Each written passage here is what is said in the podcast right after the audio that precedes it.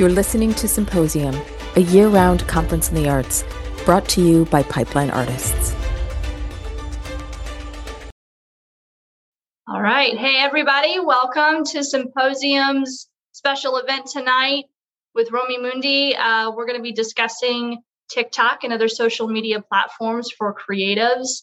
I'm really happy that Romi's here to kind of give us a little bit of, you know, introduction into that world. I'm personally wading into it and uh, I think I need a little help on that front. So yeah. Thanks for joining us, Romi. Oh, absolutely. And I would love for this to be as informal as possible. I'm literally just going to talk about my experiences, some things I've discovered, but throughout like please like tell me what you hate about social media, what you don't want to do. Yeah. Questions about do I have to do this? Do I have to do that? Because there are a lot of things that I didn't want to do and that I still refuse to do. So I am by no means an ambassador for like Mark Zuckerberg or whomever. um, so it's it's definitely a challenge. And as you can see, I definitely geeked out on a four page handout. And the reason I did that was because I didn't want to, you know, come here with like a PowerPoint and just be like five steps to, you know, growing your followers because A, right. there is no magic formula and b I, I think a lot of us are in the same camp at least from like the pipeline authors chat and just the cool people i've met on twitter which is like we don't want to just sell our souls to gain sure. more followers right so if you're a creator like how do you balance those worlds when we actually want to be spending our free time. Creating. Right. I i absolutely hear you on that front. And um just for some a little bit of housekeeping everybody i mean please utilize the chat over there for comments. I think jeannie's over there in the chat. I think she also just dropped um, Romi's awesome handout into there uh, for resources uh, during the talk. If you have any particular questions, um, please hit them with us. Romi is going to be, you know, I'm sure answering questions left and right about this, but drop them in the Q and A, and we will get to them as the discussion um, unravels and unwinds yeah. and you know all that fun stuff totally, and, yeah we can totally go on the fly so if you have a question like two minutes in go for it i already see something yeah there. there's already questions popping in i love that i love that so really quickly just so everybody is aware of who Romi is, I want to read her uh, bio to everybody and then we will get started. Does that sound good, Romi? Yeah. All okay. right. So, uh, Romi Moondi is a Canadian writer who primarily writes romantic comedies with the aim to make people laugh and activate your heartstrings. I love that. And maybe even make your eyes produce some salty discharge. Her 2022 diverse romantic comedy novel, 24 Hours in Paris, received a Publishers Weekly starred review and was the Publishers Weekly 2022 number one summer romance read. Missing in Paris, her romantic comedy feature screenplay was a 2020 Big Break Screenwriting Contest quarterfinalist, which is top 3%, and also received an official recommend rating from Script Pipeline, which, by the way, is very difficult to acquire because everybody here at Pipeline are writers and we have very high standards. So when she's not writing or traveling, and I think you just got back from Paris, right? So, Italy. Oh, Italy. oh, in Italy, excuse me, in Italy. Romi can definitely be found in Toronto copywriting for her clients. So, Romi, thank you so much for coming again this evening. And uh, yeah, let's get started. We'll do a back and forth tonight. Sound sure. good? Okay, so I just need to like to mellow out. I have um sparkling rosé. Yeah. right. This podcast needs a title mug because I got to do episode 21 with the awesome Peter and Erica. So please just check it out. It's a great episode. It's one of my favorites. Oh yeah. So there you go. Hits your lips. Okay. That just like helps me calm. I don't know if other people are like that too, but you know, before a presentation, obviously for work, I can't always do that. But if it's not like a nine to five thing, like to just take a shot of something, like, you know, it helps take the edge off before you have to present um because I've had to do for book stuff like some virtual calls, well, which is another thing, you know, you have to do a lot of when you're promoting yourself. Um, but even I like consider myself an extrovert, like maybe a six out of 10, not an extreme extrovert where like I can't be alone with my thoughts. I'm not that extreme. But I I don't know about you guys, but I still get nervous when I have to present, like even if it's a virtual call. Even now, like when I was going on this call and clicking join, there's like that feeling. It's a little annoying. bit of a flutter, little bit yeah, of and it's annoying that that never goes away. Like I thought it was a school thing, but anyway, that's just an annoying aside that has. See, this whole thing is going to be various asides, but that's why I created the handout for you guys. So all the info is there. But to trace back, okay, I'm going to start with TikTok because I guess that was half the handout. Um, so it was probably around November. My so my book was coming out in May, so May 10th. So it was about five or six months before. So if you're in that traditional publishing world, that is when you know it's sort of the expectation begins that you have to start building interest for your book by mm-hmm. then the pre-order link was available and i i was self-published for many years so this was my first traditionally published book so one thing i learned was mm-hmm. How important it is to promote pre-orders which i had never heard of before like why um, but I guess, you know, it shows the bookstores that there's demand. So it'll make them want to order stock for when it comes out. It's important for libraries too. Then it's like a whole ecosystem. So pre orders, big deal. So that was already a thing six months out. Plus, um, the book cover was about to come out. So it was like, oh, so you know authors uh they do like a, a reveal. So like that's a whole thing that i learned on social media. You have to do a reveal. It's like you're putting on a show. You're a showman. So you make a little video and stuff. So even before tiktok um my publisher had suggested to me to check out canva. And because i'm not good with photoshop i'm the first to admit. And i just hate you know, when you want to do something simple and then you're watching like seven tutorial videos and you're spending way too much time on something so trivial and small. And so that's also my biggest hang up with social media. Like I want to promote myself and I know I have to use various mediums, but I don't want to like spend a shitload of time doing that because I don't yeah. have time for that, right? Yeah. Right. Um, so the handout does cover that in terms of like using content from TikTok and using it for an Instagram reel and stuff like that. Um, but basically, so I suck at Photoshop and then I was exploring Canva and just realizing how easy it is to just, if you have the pro account, you can just, there's a huge stock library of images, video clips for mm-hmm. reels.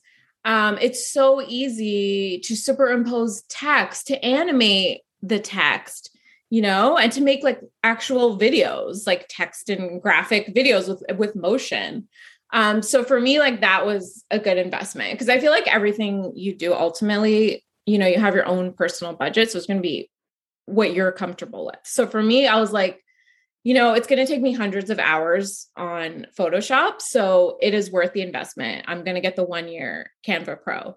And let mm-hmm. me tell you, in the last six months, like if I was to show you my list of Canva Pro projects, so many because even sometimes when I want to do an Instagram story, but I want it to look kind of cool, I just go to Canva Pro and sometimes it only takes me like 10 minutes. So I am I'm not getting a kickback from Canva Pro.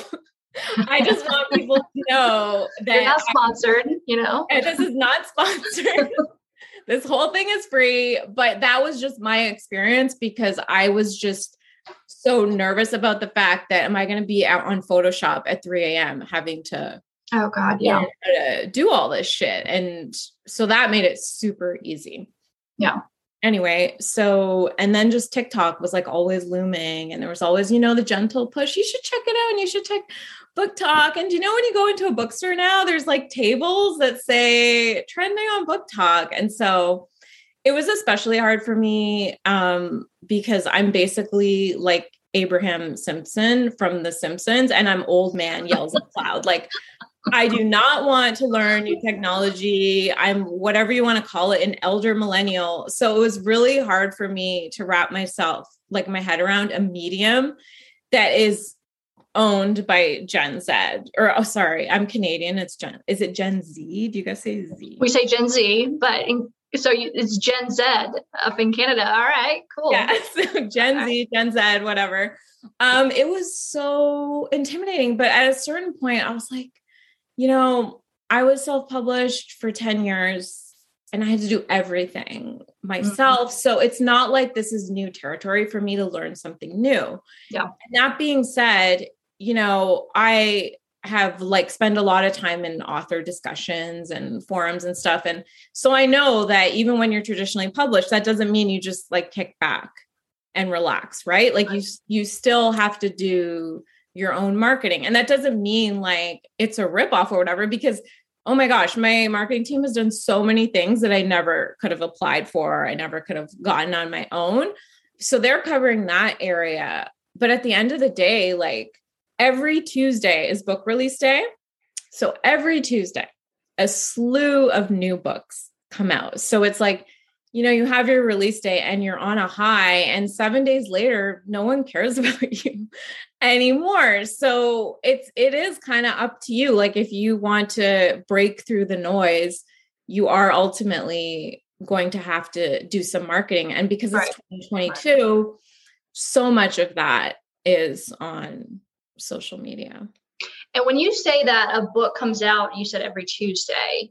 Mm-hmm. So is is that off? Is that on BookTok specifically? Like, could you could you do like a little bit of a background on that? Oh, okay, like, so like, yeah, it was something I learned apparently in the traditional publishing industry. Like, there are some books that'll come out on a different day, but typically in the trad world, like Tuesday is release day. I did not know that. That was something I learned, right? And I wrote a romantic comedy and excuse me, um, for romance, it's even more competitive. So it's like every Tuesday, like 12 romances come out. And I'm like, oh shit. Like, wow. you know, so how are you supposed to stay in the conversation? Right. Yeah. Um, so then I still had six months to go. So I was like, you know what? Let me just open the stupid TikTok account. I have plenty of time to play around with it. I have plenty of time to screw up, plenty of time to be a loser with no followers. so I went in at that time. And the first thing I learned was unfortunately there's like no crossover hardly with my tick my my Twitter followers and TikTok. So I'm like posting stuff and I have like 3 followers. so that made me sad. to start. So first, you know, you're gonna have to check your ego at the door when you're starting with TikTok. Do you want me to answer a couple questions? I see that there's God, they're really building up, aren't they? Yeah. Should we just they're do coming that in. I'll jump back in? Yeah, let's let's go through a couple here. Um okay, so Chelsea Chrisman is asking, do you need an author platform these days to be successful? Um, old school authors were harmless, but now it unfortunately seems online fame and branding are almost as important as the writing. Thoughts on this? So I wouldn't go as far as like like branding. So there's something I see on social media. Um, I see hardcore promoting. I see people that either rebrand their accounts as an author account or they create mm an author account. And then so all they do is post about books. So that might work for them um, but i'm sort of in your camps which was kind of like do i really have to do all this? And so i wasn't comfortable being like okay now my Romi Moondi account is Romi Moondi author account. Like i had to call myself writer on facebook because in order to have a page like you need to have some sort of category but I was like, no, I love to travel. I love cooking. You know, in the pandemic, I was trying out different recipes, and that was my Instagram account. So I wasn't willing to fully rebrand myself. And mm-hmm. honestly, the accounts that I mute the most are the ones that only post about their book. Like it it just becomes a blur. And it's like ad blur. Like I work in advertising. It's like when everything's the same, you don't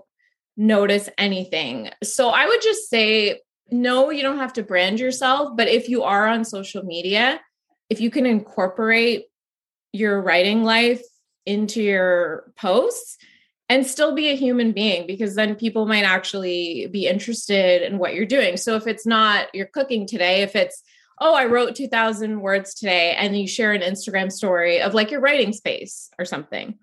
Um, so I don't know if that helps answer your question. I do think it's different though from the days where you didn't have to like do anything just because so much is pre-order at this link or mm-hmm. check out right. my book here. So it's hard right. to have no presence, I would say. But maybe you can find a medium, a happy medium.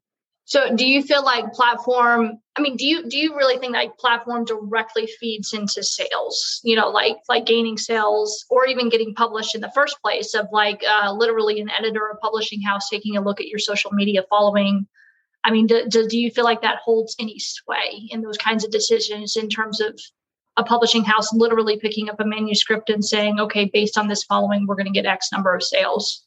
For fiction, no, absolutely not. And the reason I say that is because uh, when I I discovered that there was this amazing Slack channel and it's mm-hmm. called 22 debuts. And so these wonderful volunteers put it together. So next year for the 23 releases, it'll be called 23 debuts. So you should find them on Twitter if you have a book coming out next year and you're a debut. But basically, all the debuts are in this chat. And then I, I found them and then I followed them on Twitter. And I don't think hardly anyone even had over a thousand okay. followers, right? But they all got book deals. So for fiction, absolutely not. I think that's a myth. Like you do not have to be this, you know, behold my 30k followers or my right. blue check mark. Like that's all bullshit. Cause at the end of the day, because I also like follow those hashtags like when the agents are looking for a cool pitch about a book you know how there's like pitch days on twitter sometimes for fiction and they're requesting stuff based on the premise, not based on the followers. I think where you need it is when you're ramping up to a launch, then you will need at least an account and you need to at least start using it. Yeah. Of, of interacting with the audience, promotion, self promotion, that whole thing. I can actually give you an example of that. Um, mm-hmm. I may have actually put this in my handout. It technically was before my book signing on Saturday. So, but I was noting in the handout on Instagram that I was boosting a post to my hometown that I was going to. So, our version of Barnes and Noble is Indigo. And so they were hosting a book signing in my hometown. But I haven't lived there for many years. I don't know a lot of people there anymore. So I was like, how, how can I get people to come?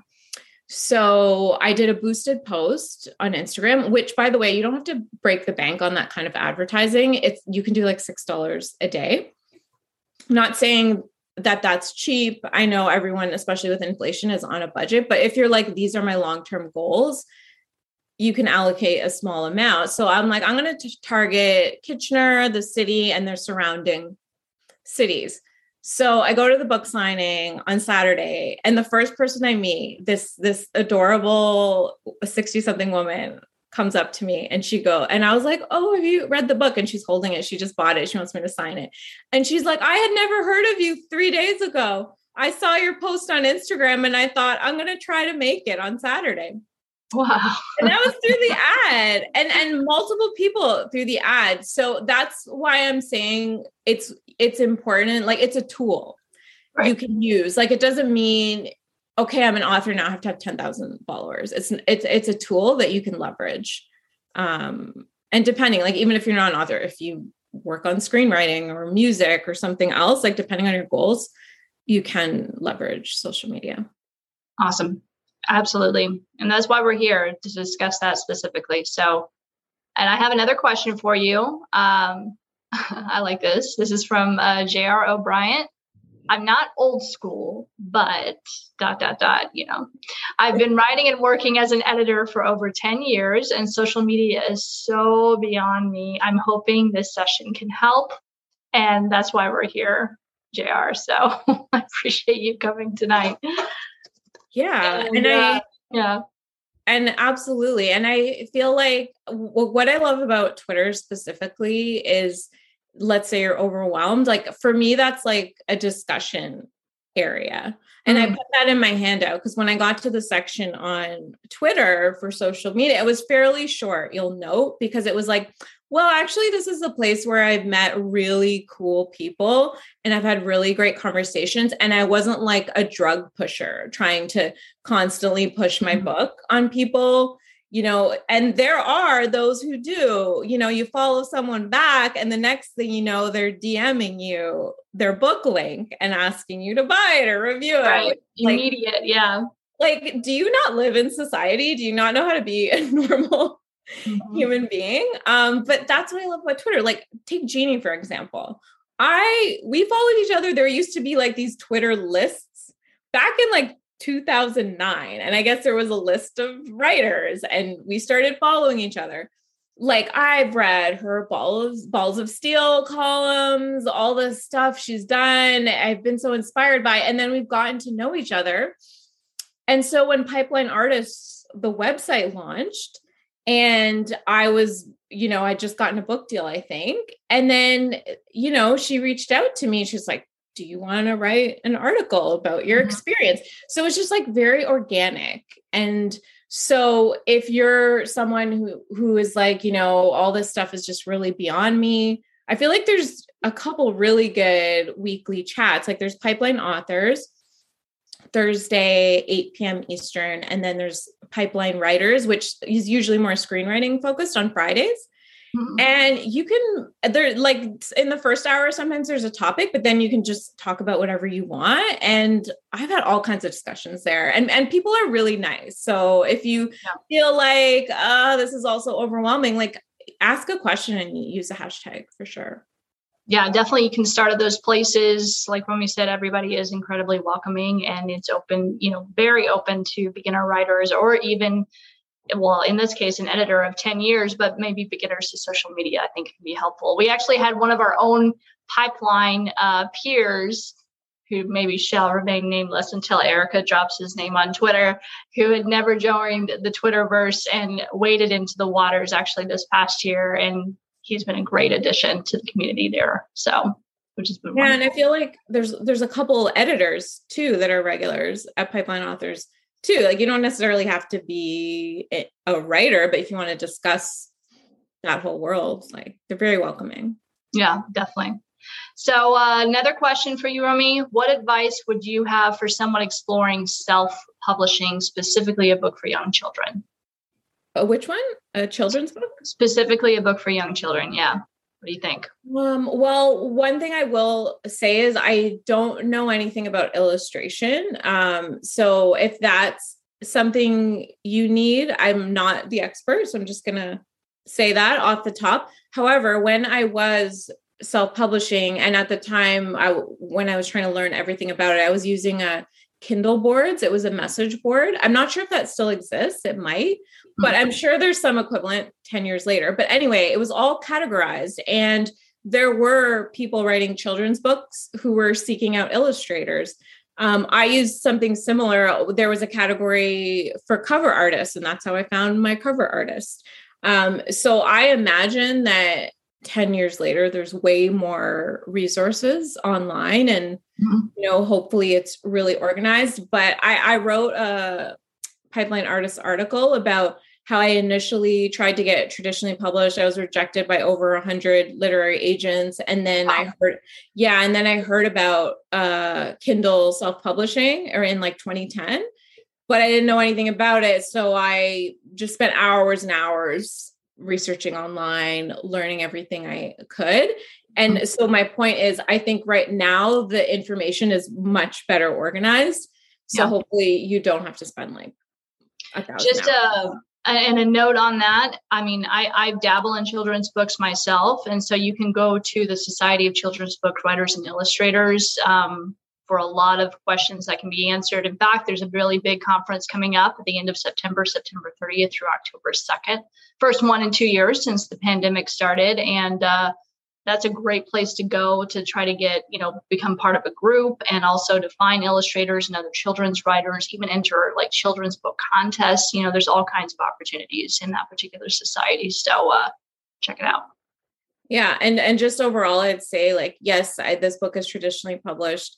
I feel very fortunate that there's a sequel coming out next summer, so I'm going to get really heavy into working on that but i had a great self-publishing experience and if if it made sense in the future i have no problem self-publishing again like it was it's just very satisfying in a different way because you have control over everything and right. i'm very type a so the hardest thing for me switching to trad was relinquishing like all kinds of control like yeah. across yeah. the board so that was like a learning experience for me because i love that about self-publishing.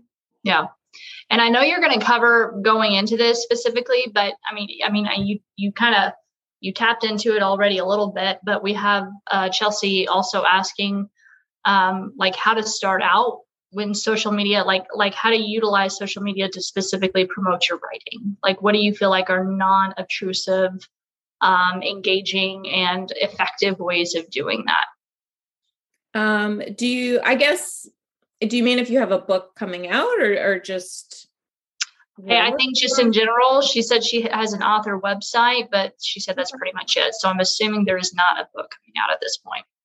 Okay. Um, I mean, I when if you're I think Twitter is a great place to start if um you don't like you just want to put yourself out there. And I know I said like, oh, well, don't go DMing people, but that's like people that are on the extreme. But there's uh two really good hashtags. There's writing community is a great hashtag for even when you just have a question or, or when you're like, oh, I'm doing the 7 a.m. writers club. Who's with me today? And it's just like start to develop a rapport with people, get to know people, have a discussion. I'm telling you, like people will organically become interested in what you're doing and it'll flow. And I feel like when it's natural, it it's just like so much more satisfying that way too. And eh, you know, maybe that's a little more slow than like you know, I'm going to tweet 50 times a day and I'm going to use the hashtag, but like you will be able to sleep at night. Basically, like you won't lose your soul in the process. Book Twitter is also a great hashtag if you're screenwriting. Uh, I think Sunday nights, script chat. I used to be on script chat all the time mm-hmm. and I was submitting to contests and stuff. And oh my gosh, that was even just such a great place to commiserate when you're waiting on contest results or you know yeah. people people being vulnerable like sharing like i didn't advance to the next round and just people are so supportive and just from that alone you'll get to know people um, i would say definitely utilize also linktree um, because what i love about that is you can share multiple links in your link in bio and you can switch it up all the time. And that has been really helpful for me um, because I can share my blog because I still have a blog. I still blog. I just don't have as much time to do it. Um, I have a newsletter. I have like a main website, which has my copywriting and my book stuff. And then, of course, every book link at each retailer. I can list it all. And then you can see how many people clicked on it too. So that's also a way to track like is your social media working you know so when you post something like oh i just posted a new chapter of something. Check it out at my link in bio and then you can actually track it which is helpful too to see your progress. Oh that's awesome. I like that a lot. I've never used linktree so. Yeah love it and it's free. Awesome.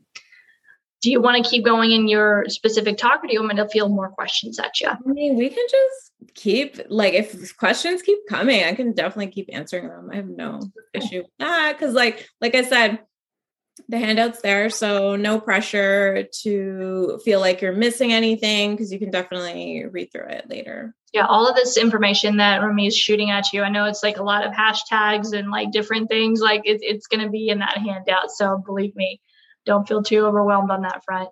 Yeah. Um, okay, so from Mark Cohen, uh, you might actually have this in a handout. I'll have to check, but it's uh, he asked if you could take uh, us through the steps of creating a video for use for use on TikTok. Sure, and yeah, one of the things I went through in the handout was that um, I find it quite intuitive. At first, it's like a bit of a curve, so I'm like, oh, this is like hard. But then once you do a few, it becomes a lot easier. And so I compared creating a reel on Instagram to TikTok, and I actually find the TikTok process to be easier. So I just like I'm gonna grab my phone. I actually just posted something like an hour ago because I was like, uh, I have to post something before this thing starts. Just me, you know, being like, it's my posting day. Monday motivation. Don't want to miss that hashtag, right? For sure. Um, but yeah, so like, uh, so there's like how you can do up to three minutes, right? Mm-hmm. And then so you pick, you know, you just pick like upload, then you can choose multiple things and you can actually mix video and photo. And I feel like that is kind of cool because it gives if you're doing like a reel, it gives it like a nice variety. So it's like you know a short clip and then and then a burst of photos and then another short clip and then you can add music to it and and you just like click on it all and then you do next and then it uploads it um, it's very easy to add closed captions. So if there's a voice in your video definitely do that for accessibility but literally that's just another button that you press. And then when you want to add music there's a music note at the top. You just click on that and then you choose your music. You add a caption and then always add a cover with some text just so because that's what people see in the first second so they just know what it's about and then if it's enticing like oh you know my first book signing and people will be like huh. Then they'll watch it when it shows up in their feed. And and that's really it. Like that's what i did today. And um i posted it. And of course like me saying all that now sounds more simple than probably when you do it. But honestly when you do it three or four times then you're just kind of like like I was watching Gilmore Girls and I was like making my reel right now, and then I was like posting it. Um, so it definitely gets easier. Um, and I, I I could never get that ease of use with Instagram. So then to save time, then what I do is I post it, it automatically saves on my phone. I literally just upload it to Instagram. I usually change the music because they have better music. Mm-hmm and then I just add a caption. And then I also have an Instagram reel. And I feel like Instagram reels for me get way better views. So it's just, just a way for me to double my impact with half the work. Awesome. So if you um so so you're connecting your TikTok videos to your Instagram account. So I'm not connecting it uh per se, but when I post it, it automatically saves in my camera roll. Oh, nice. And then yeah, and then I just open Instagram, um, and then I post it there just because I know once the reels go in the explore section, there's just something about the reels like you have more potential there like sometimes i'll post a reel and it gets like 3000 views and i just i didn't do anything like i don't know how uh that happened um so i i try not to miss the opportunities to double up and do the instagram reel mm. Yeah. Right. Do you find that your audience between Instagram and TikTok that they don't cross over much, or or do they do? No, Like, I, I don't know who the hell these TikTokers are, but like, thanks for following me. like, mostly no. Like, occasionally I'll recognize a username, but those are people like me who I know from other mediums, and they're like, okay, I guess I'm gonna open a TikTok account. I don't know who you people are, but uh, yeah, but for watching, guys. I love that. So, so, I mean, there's a ton of social media platforms out there. I mean, if if you're, you know, I mean, I feel like if you're pulled in so many different directions, it's very difficult. It's almost like being a master of none or not having enough time to really give to each and every platform in terms of like making it profitable or or beneficial, you know, to your creative journey. So if if you had to kind of choose you know which platforms between twitter or facebook or tiktok or instagram i mean you're saying that these audiences they're they're not jumping platforms necessarily like which ones would you tend to focus on as a creator? I mean do you do you have an answer to that question? I would say if you're in your journey where you know let's say you have a website and you're working on some stories you're submitting or you're still deciding between self-published and traditional you're writing screenplays you're entering contests um, if you're in that phase, I think Twitter is the place to be because you know those hashtags. It's like because that's the phase where you know you need your people you know? You need to know you're not alone. Like that was so important for me especially like during all the rejections or you know being self-published and and feeling validated on some level but on another level knowing that in the background some people are probably thinking yeah well anybody could do that. So whoop-de-doo. So it's like there's all these mm-hmm. emotions that go with it and you have to you know your mental health and self-care and all that stuff. So when you're figuring out who you are as a writer when you're developing your voice and all of that you need people. And you know instagram that's a place where people show off their fake lives right? So you're not really right. gonna find your people there TikTok, I don't, still don't know what the fuck's going on there a lot of the time. Like, I mean, unless you just feel like dancing, I mean, fine, go there. If that's your outlet, sure. The but dancers just like, yeah, if you're just like, I'm on the internet and does anyone hear me? Is there anyone out there? I would spend your time on Twitter if your time is limited. Um, I mm-hmm. personally, I don't spend a lot of time on Facebook. I just found found like over the last five or six years, I'm like, this is just like a weird place with like fake news or like I don't know, my grandma, I don't know, but I don't spend a lot of time there. But I do still post on my writer page because a lot of my loyal self-published fans follow me on Facebook. So I don't want to neglect them. Like they're the ones that have been there for me and they're still there for me. But what I do to save time is if I post something on Instagram, I just repost it on my Facebook. Got it. Yeah. Got it. Um, okay. But if you have like a book out or a book coming out next year, I would say spend your time on Instagram because the Bookstagram hashtag is very powerful and a lot of bookstagrammers will see your posts when you use that hashtag they'll like your posts mm. and it's just because it's all about the aesthetic right bookstagrammers love posting like stacks of books and a flat lay and, and their book reviews are really big on there. And especially for the romance genre so i write adult romantic comedies i find more of my readers there i feel than anywhere else. Um, in terms of tiktok if you have a book coming out i think that's almost more important once your book has come out um, because my publisher was sending out influencer copies. So they had their own list but then they were like do you have a list of people you want to send it to? So i actually searched the BookTok hashtag and because i my book is has a poc lead and and you know i'm going through BookTok and the algorithm it seems to favor you know young white women BookTokers. So actually I just so i had to search BookTok plus poc to find poc BookTokers which was hard to find. I found a few so i said to my publisher hey can we send them a book? And then uh, one of them with like 15000 followers who is south asian like me posted about my book and it gave it a lot of exposure. So i think it's useful like in a marketing way but I wouldn't worry about it too too much when you're in the run up um, to your book. So it's almost like you're kind of like leveling up. You know, you start at Twitter and then you go to Instagram and then you hit up TikTok right up right up there at the end with the book launch. Yeah. yeah. And then I still come to Pipeline Authors every week because I just love hanging out with everyone because they're so cool.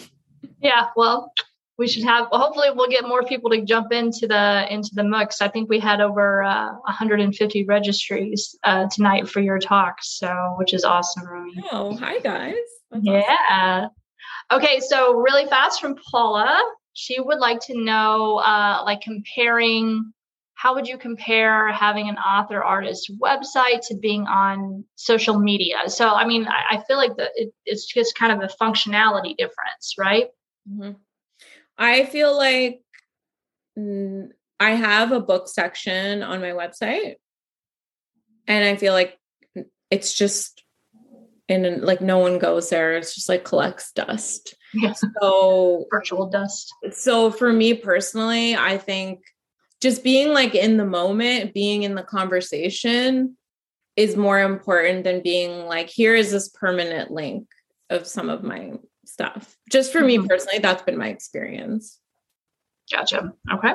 That is good to know. I mean, you would suggest, I mean, having an author website, I'm assuming, I mean, it's, it's kind of like one of those necessities that you need, or, or would you say no? Um, well, I initially, because I already had a copywriting website for my portfolio, but then I was like, wait, I want to show the world that the, and I'm an author who happens to be a copywriter. Like that's how I want to be seen now. Um, because that's what my dream and that's what I want to do. And I want to write more books, but I still copyright. so I changed my website to focus more on my author stuff. And there's a section on copywriting. So, yes, it's nice to have it there. But that being said, I can't really think of a lot of examples where someone was like, do you have an author website? Like mostly they just go on my social media or maybe more so my blog. So I, I write all about my book journey on my blog. And even though I only have time sometimes to post like a few times a year, I feel like people go there more often to find out about me than like formal website. Like this is a page with my work and this is my bio. Um, it's just become less important, at least in my experience probably people would go to your website if like they're looking to you know like pick up your book you know like like they're looking to acquire like one of your manuscripts or they're trying to figure out you know if you as an individual it's like a working relationship that they would want to partner with or something you know to find out more about you yeah maybe maybe I hmm. guess. But what do you mean by book? Like a published book or No, like like if somebody's actually like if you submitted maybe you're out on submission or something like that, I could see an editor or publishing house potentially going to your author's website, you know, like to check you out before actually putting in an offer on your book or wanting to pick it up. Okay. I mean, maybe potentially. I, don't know. I mean, you tell me. Is there any editors on this chat? Where are they? Maybe they do. Yeah, maybe. That's a good question. I'm curious. I we actually had a session with an editor um, I think it was like a couple weeks ago or whatnot. But uh, let's see, do, do, we have any editors in our chat over here or no? Okay, so we have an Anthea. Totally agree with the website. It's a necessity, but doesn't get visits. Although I do blog on the website and post it, uh, post on Twitter monthly. So it's a necessity, but it doesn't get visitation. That yeah, so kind like, of where I was like, it collects dust. But I mean, I guess once you do it once, you don't have to change it or maintain it too often. So maybe it's worth mm. it hmm. to do it. Got it. That's and I also am terrible at any sort of making website stuff. So I used Squarespace. I found that to be pretty easy. Um, okay, good. Yeah. Well, it's making me almost regret the uh, hiring a, a, person to actually build me a website this past month. So I'm just like, well, guys, you know, oh well but you know what? It's it's, it's you know what? I'm sure it looks better because I'm sure someone goes to my website and they immediately know. oh, you use Squarespace, huh? Like you use those you use those widgets, huh? Like yeah. going all down on your website. I love it. Okay, so from uh, Mark Jordan. So this is more of a, I think, a technical question. Does it work to post videos that don't include your face or his face? Can I make the videos about my stories and not about me? What do you think? Yes. And actually, I'm glad you asked that. That is a section of my handout, which was basically do I have to pour myself out and constantly show my face? And the good news was that I tried it both ways. And I was like, oh, um, so when I do text on screen with interesting images, I was getting a really like equally good amount of views and likes, so likes to views ratio when I didn't have my face, or maybe people just didn't want to see my face specifically. I don't know, but it worked out well for me. And so again, that's where um, Canva was really helpful to me because there are a lot of times when I don't want to just be sitting there talking, but I still want it to look visually appealing. And I feel like that's where Canva really comes in handy in terms of like, oh, I, like I did one reel or video on TikTok where I just shared some of my favorite quotes from the book, but then they happened to animate in a nice little calligraphy. And I did that using Canva Pro. So, and my face was nowhere. And that was nice. That is that is kind of nice. I think one of the reasons that I've like hesitated on the TikTok realm is because it, it feels like you're just front and center in front of everybody, almost like a fish tank effect, and so I, I think it can be a little intimidating, you know. But if you can orient, you know, your TikTok account around the narratives themselves, I feel like that's a lot more doable. Maybe, mm-hmm. yeah, it feels a lot less. uh scary. Yeah, so. And like in the beginning, I was like, you know, reading articles about how do I get more TikTok followers. And again, this goes into like, you know, you don't have to lose yourself, like manage your expectations, but be yourself at the end of the day. So for me, it was like, well, if I posted five times a day, every day, and if I danced, and if I do the which is now a huge thing, like the fucking like lip syncing, let me like lip sync to a song, like when I'm typing. Now, listen, the people who enjoy doing it, I admire you because you all look like you're having a good time. But if I did that, you would see the despair in my eyes of like, why am I doing this just to get more followers? And so, so for me, like six months in, yeah, maybe I could have had a thousand followers by now, but I have like 300. But you know what? I'm comfortable with that because I can like look at myself in the mirror and like there's just things I'm not comfortable doing. So I will I will show my face sometimes, but a lot of time I just I want to share my work. I want to share a quote from my book or I want to share what my book's about. Um so I and I don't want to post every freaking day because I don't have time to do it. So right. maybe I'm like the slow and steady version of it, but I'm personally comfortable with that. Yeah. Do what makes you comfortable on that. Yeah. That makes sense. So um, I have, I think her name is Anthea. I'm not sure if I'm pronouncing that correctly. I apologize, but she's asking if like so it, or she's heard that social media users don't really respond to like ads for purchasing books. It sounds like to her a kind of futile purchase specifically on Facebook? Do you feel like purchasing ads on Facebook or other social media platforms is a waste of time? Um, so I did some experimenting in the last couple months. So my mm-hmm. findings were uh TikTok when I did like specifically an Amazon link. So you can do different types of ads on TikTok. So you can do I want more views and it's simply that you can do i want more followers um, and i guess that helps so i don't i don't know how much where those people come from or if they're useful followers to you but that's an option.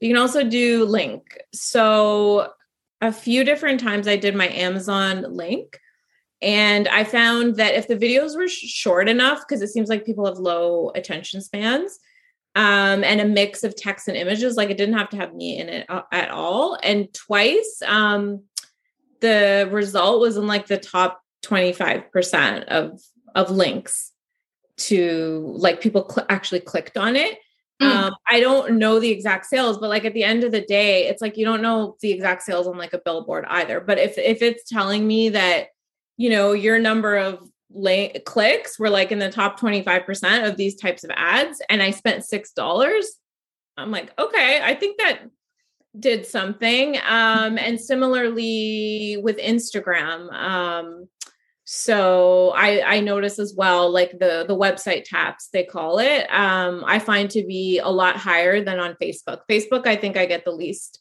amount. That might be though because the algorithm is punishing me because I don't go on Facebook very often. No, I I really do feel like it's vindictive that way. Like I noticed I hadn't been on in so long and then I wanted to share something and I'm like, where is everyone? Like, why did I only get five likes?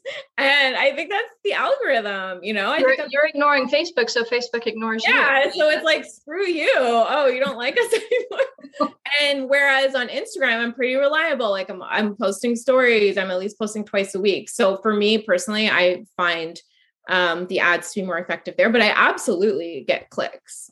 So that's been my experience. Awesome. And I think you were kind of answering this question, but Becky wanted to know how do you even begin getting followers on TikTok? I mean, you said that yours just came out of nowhere. So like like where do they come from? I mean, you said um, so sometimes in the beginning I was like, you know, my book's getting closer to coming up. I want to advertise the pre-orders. So I would do the I want more views and I would spend mm-hmm. like six dollars here and six dollars there because I had my own personal marketing budget that I was willing to do because for me, my journey, it's not just about this one debut book that came out. Um, this has been a dream in the works over a decade. And so my intention is that this is only the beginning, right?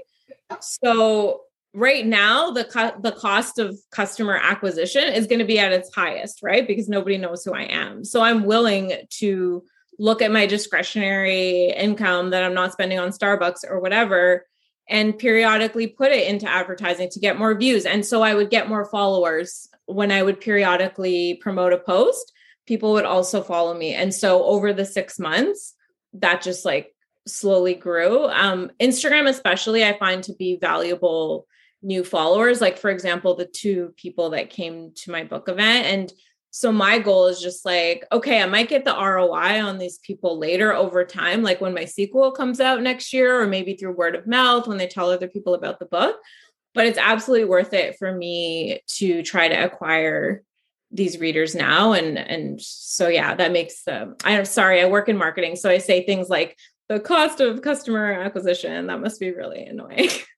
But i was literally working all day until five o'clock. So. i believe it. I believe it. And that I, I, we actually have kind of a follow up on that train of thought because somebody wants to know as a successful published author which you are can you estimate how much time per day per week do you spend on actual writing versus social media? Like how do you like balancing those two? Like like how much time um i will say i have waves so like after my in the run up to my book a month before and right up until i went on vacation i was just my primary goal was to put my book out there to have a good launch to have stay in the conversation so even though I have a version of like the sequel it has to get done probably sometime in September, I'm a procrastinator. So I I have to compartmentalize a bit. So I was like, these are the two months where I'm going hard on social media.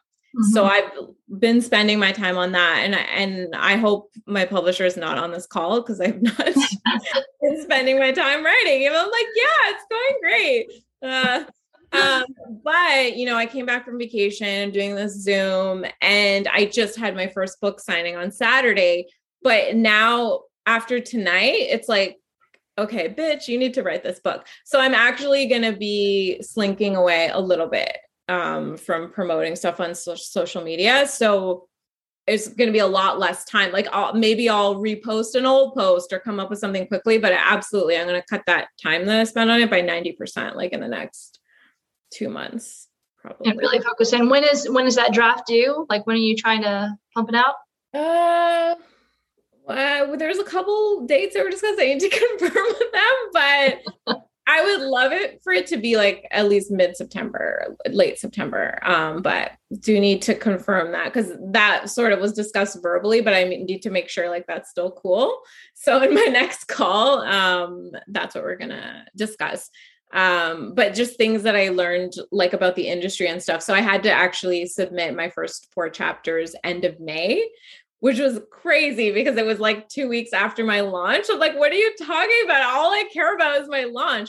But it's be, it was because there was a sales conference coming up with all the retailers. So you need to like give them a taste of the first four chapters and get them hooked. So yeah, that at yeah. least is already done. Um, That's good and luckily because the i already know the format it's easy to outline like each chapter is going to be an hour and it's a sequel and i know the characters so i don't have to like work on character bios and hmm.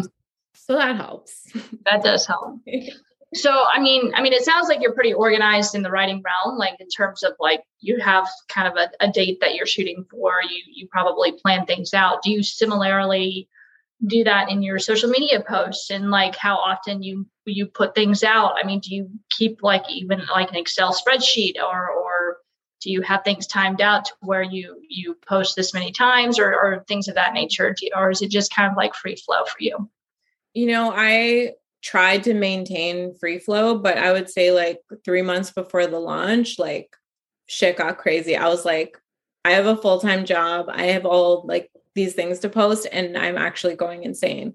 So I did create a spreadsheet in Google Drive, um, just basically a content calendar. So each tab was a month.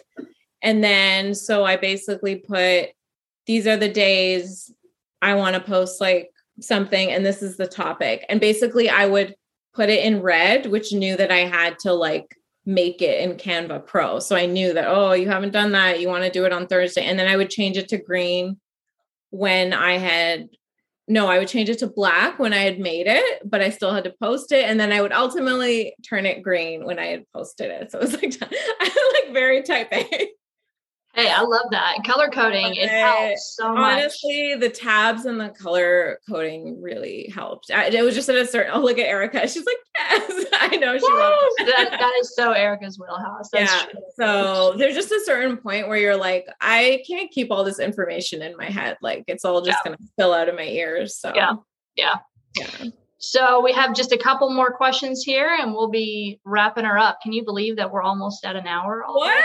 Oh my god, yeah. I think I barely talked. Good thing I made the handout. Ugh. Yeah, you should take a take a take a sip right there because you, we blew through I don't know how many questions on there. So that was awesome. But um so thoughts on YouTube? We haven't really mentioned that tonight. So do you utilize YouTube at all? I mean, what what are or is that just another that that's another I mean, I utilize it for funny videos. oh, for, per, for personal use, you just like search, you know, cat like, Whenever, whenever I ask people, "Have you watched the the show?"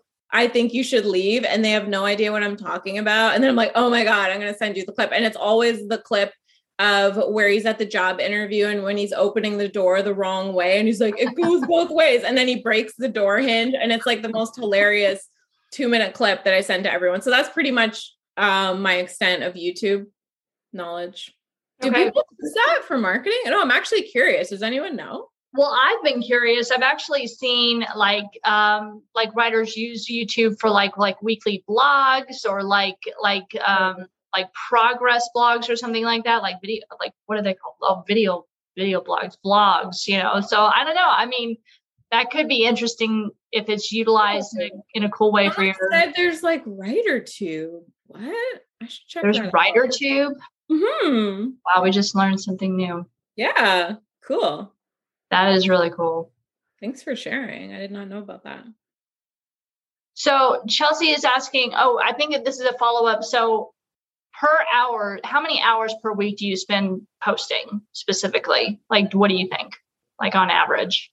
Uh, I would say like oh, so I'm gonna take out book launch time because that three p- week period was like yeah unprecedented. That was crazy. Yeah. Yeah, and so I would say like on Instagram, I try to post like two or three times a week. Um, okay. When it's a photo, it's really easy. Maybe one reel a week. So then maybe one or two TikToks a week uh, and and if i'm utilizing canva pro at least one of those times i would say like three hours a week nothing too intense. Um i wouldn't really count twitter just because twitter i use for fun and to rant. And so like when i'm taking a break from work and i'm drinking a coffee and i'm just like go on twitter and i'm like more doom scrolling dumpster fire and I'm like oh yeah. so like i do a bunch of tweets so i don't count that as work um, but yeah, maybe like three hours a week. That's not bad. That's not too bad. So whenever you said you're gonna like pull back, you know, from from your social media interaction in order to really focus in on your book, you know, so do you put out like a post just saying, hey, I'm gonna be off social media for a while, like just saying bye for now, or or do you just like go silent?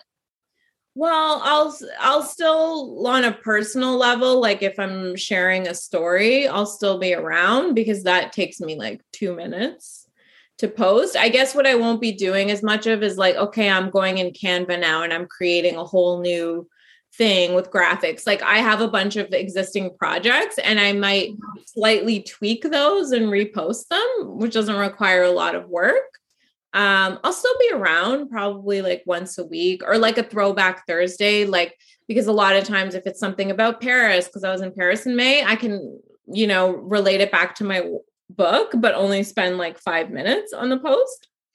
So i guess i'm just like pulling back from like the content calendar and all the organizing and got it. that makes sense. that. Uh, i don't really i see people say you know oh just letting you guys know. And i i always kind of be like what are you like J Lo? What do I care? Like, go. I don't care. like, why are you telling me this? So I don't know. If, for me, it feels like, oh, like, do I really think I'm that important that I have to like sign off? But maybe that's just me, and because I'm a middle child and it's self-deprecating. But I'm like, why does no one cares if I'm gone for like three weeks? So I wouldn't do that. that's fair. You have a question from the Erica Davis over here. She is wondering if you could only use one social media platform. Why, Erica? Here on out, which would it be? Erica always asks those tough questions about snacks and all this stuff, you know. As Mindy Kaling would say, or as Kelly Kapoor in The Office, number one, how dare you? number two, oh, that's tough. You know what? I love Instagram and stuff, but I have to say, like, you know, when it when I was in the pandemic and nothing was going on, like I had nothing to post because I wasn't traveling. Right. I was doing it. I was freaking at home. Twitter was pretty much the one I use. I can, I can't. I need my Twitter. I need my people. I'm going with Twitter. Twitter. All right. Yeah. Well, there you got it. You got your answer. No, Jim. LinkedIn means nothing. LinkedIn means nothing. That's yeah. I actually I use LinkedIn. I do have a section on LinkedIn, a small section on LinkedIn. Okay, that's good because that that makes me feel like this, you know, like I'm putting money into an author's website and I'm using LinkedIn. So apparently I'm doing everything wrong uh, from this session, but that's okay. That's okay. It's a good starting point. Uh, Justin would like to know if they can reach out via email or LinkedIn with additional questions. We are going to be providing Romi's contact, you know, like not your personal yes. email, just like your Twitter and stuff, um, where you yeah. guys can definitely reach out for more questions. Like, what's the thing I'll see the fastest? LinkedIn, maybe not, just because I'm always getting recruiter messages and like I know those page you know, stuff. and I'm like annoying. leaving them on read, and then they'll follow up. And I'm just like, I already didn't reply to you. Why are you still messaging me? So maybe not LinkedIn, but like if you DM me on Twitter, I'll see that for sure. And then if you're like, I have a longer question, I can give you my email address too. So why don't you just start with Twitter. Oh, but if you're not on Twitter, actually, you can email me just Romi Moondi Writer at gmail.com. Oh, well, there you go. Yeah. Look at that. I don't okay. want to discriminate for people that are not on Twitter. So, yeah. I think that's everything here. Oh, do you respond to all DMs on social media or suggest we do as or suggest just, we do as writers? Um, just not the creepy ones. It's not the creepy ones. that's that's fair. You're gonna get creepy ones. It happens. I mean, it happens. I think whenever I slipped into your DMs, I felt like a little bit of a creep. Whenever oh my gosh, you even Twitter. said you're like, I'm sorry if I'm sliding into your DMs. I'm like, no, you're normal. you're not starting it with hey, beautiful lady. Hey, I, love you. I'm like, what are you talking about? Ew. That's fair. Just don't don't start the sentence with "I love you" or anything like that. But uh, so Chelsea wants to know. Man, Chelsea's on this. She's on the track for oh, this. I love Chelsea. She's she's asking a lot of great questions. She's wondering if we respond or you suggest we respond to all comments or like them on your like like off I mean your post or anything like that. Pardon? Like do like I, yeah, do you do you yes. respond to all comments? Yes, I do. And oh, okay. because I do not have the luxury of having so many followers that like I don't have time to like I'm not so flooded with the comments. And I feel like when you can, when you have the capacity to, it's nice. People like it and sometimes they reply back and sometimes you develop a bit of rapport sometimes after they'll dm you. So it does have value. Like people feel acknowledged right? If you if they deign to comment on your post and you have the time to comment back but also like practice self-care. So uh, the day that my book came out, I remember showing my phone to my best friend, and I'm like, too many things are happening. and she just like took my phone. She's like, we're gonna put this away now. Just, just take that. Just take yeah. So I had to take a few days. So like practice self care. So like I yeah. know um in a social media thing I was in, they were like designated day where you're like, today's the day that I replied to comments, just so it doesn't get too overwhelming. That's good.